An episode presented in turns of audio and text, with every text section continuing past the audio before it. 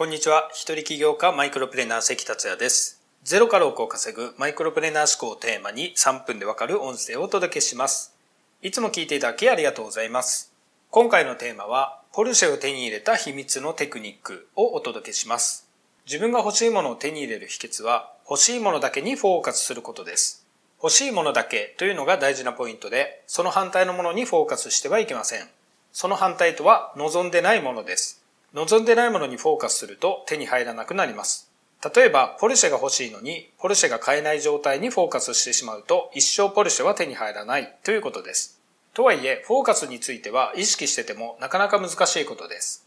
それは無意識レベルまで落とし込むことが必要だからです。では、どうやったら無意識レベルまで落とし込めるかというと、あるテクニックがあります。そのテクニックとは、自分にポジティブな質問をするというテクニックです。ポルシェの例で解説します。ポルシェが欲しいと思っているとします。でも今はポルシェが買えるほどの収入や貯金はないとします。その時自分に今の収入でポルシェが買えるかな？と質問したら買えないよなとなりますよね。そして正当化するためにこう考えます。今はそんな贅沢する時代じゃない。家族もいるし、燃費が良くて車内が広いワンボックスカーでいいや、と。これがポルシェが買えないこと、望んでないものにフォーカスしてしまっている状態ということがお分かりいただけますでしょうか？ポルシェを手に入れるには自分にポジティブな質問をするテクニックを使います。先ほどの質問を振り返ってみましょう。今の収入でポルシェが買えるかな？と自分に質問してましたよね。この自分への質問を次のように変えるのです。どうやったらポルシェが買えるかな？何をやればポルシェが買えるかな？実際にポルシェはいくらかな？いつポルシェが買えるかな？何色のポルシェを買おうかな？という感じです。